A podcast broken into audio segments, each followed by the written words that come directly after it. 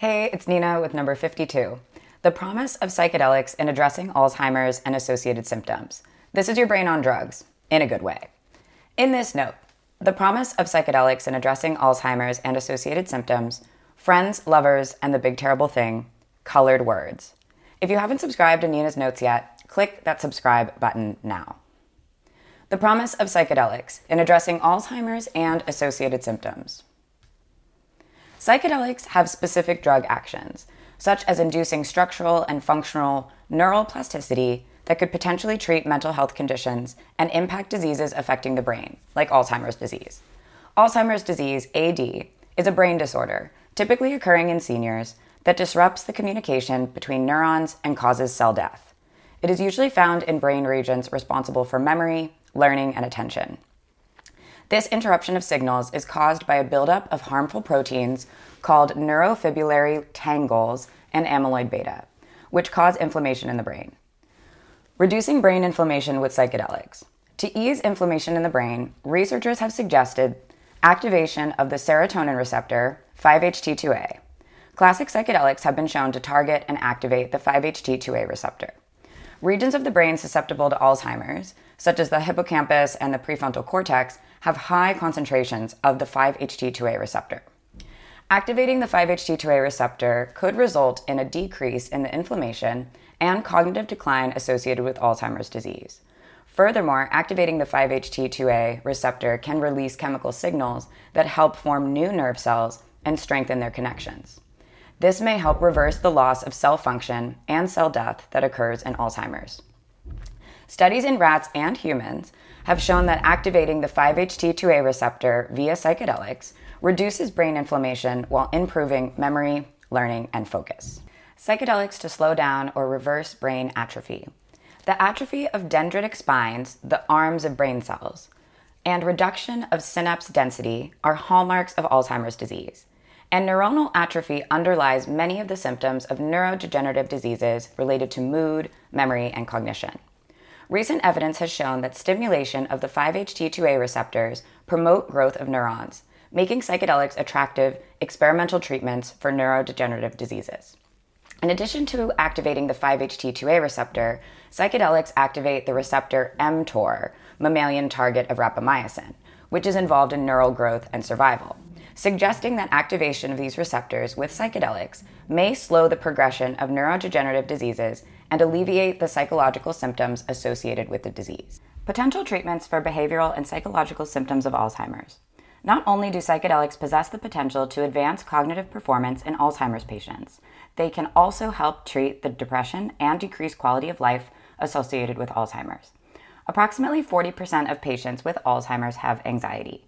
Recent studies have suggested that anti-anxiety and depression medications, such as SSRIs or talk therapy, are less effective in individuals with dementia.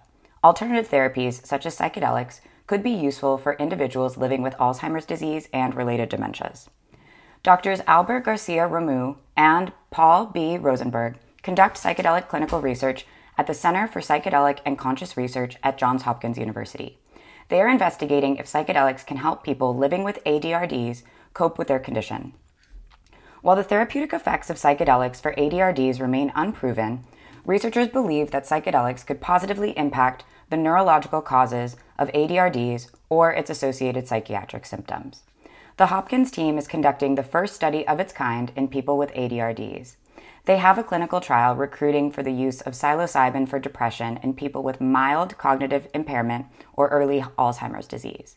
Another related trial is investigating psilocybin therapy for depression and anxiety in Parkinson's disease. According to clinicaltrials.gov, no clinical trials are listed to study the effect of psychedelics directly for the treatment of neurodegenerative diseases like Alzheimer's or Parkinson's, only studies for the management and treatment of depression and anxiety related to ADRDs. The potential for psychedelics in treating Alzheimer's disease offers a promising avenue for future research. While preliminary findings are encouraging, especially in addressing both neurological and psychological symptoms, further studies are essential. The journey towards understanding and possibly harnessing these substances for neurodegenerative diseases is just beginning. The Book of the Week: Friends, Lovers, and the Big Terrible Thing by Matthew Perry. 4 out of 5 stars. Matthew Perry, the actor who brought us the beloved character Chandler Bing on the iconic TV series Friends, has revealed heartbreaking truths in his memoir, Friends, Lovers, and the Big Terrible Thing. In this brutally honest account of his life, Perry takes readers on a roller coaster journey through his relentless struggle with alcohol and opioid addiction. At just 54 years old, Perry's life has been a tumultuous battle against addiction. He lays it bare, chronicling his astonishing 6,000 AA meetings, 15 stints in rehab, 65 detoxes, and being on life support. He has spent between $7 and $9 million trying to get sober. Reading Perry's memoir is a challenging experience, as it unveils the depth of his personal anguish while simultaneously portraying the entertainer who brought joy to hundreds of millions of people worldwide. His talent to get on stage and make audiences laugh each week on Friends stands in stark contrast to the anguish he concealed behind the scenes. The most astonishing aspect of his story is the sheer miracle of his survival. Perry reveals that at one point he was consuming a mind-boggling 1,800 milligrams of hydrocodone a day just to maintain a semblance of normalcy. A typical dose is 10 milligrams of hydrocodone every 12 hours.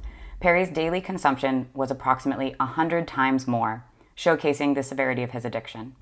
This book is a must-read for Friends fans and anyone seeking insight into the hidden struggles of a favored celebrity.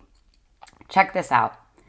This website asks you to associate a color with a word. What color is happiness? What color is the number 8? You select a color in a color graph, and then you see what colors other people chose. The results are fascinating.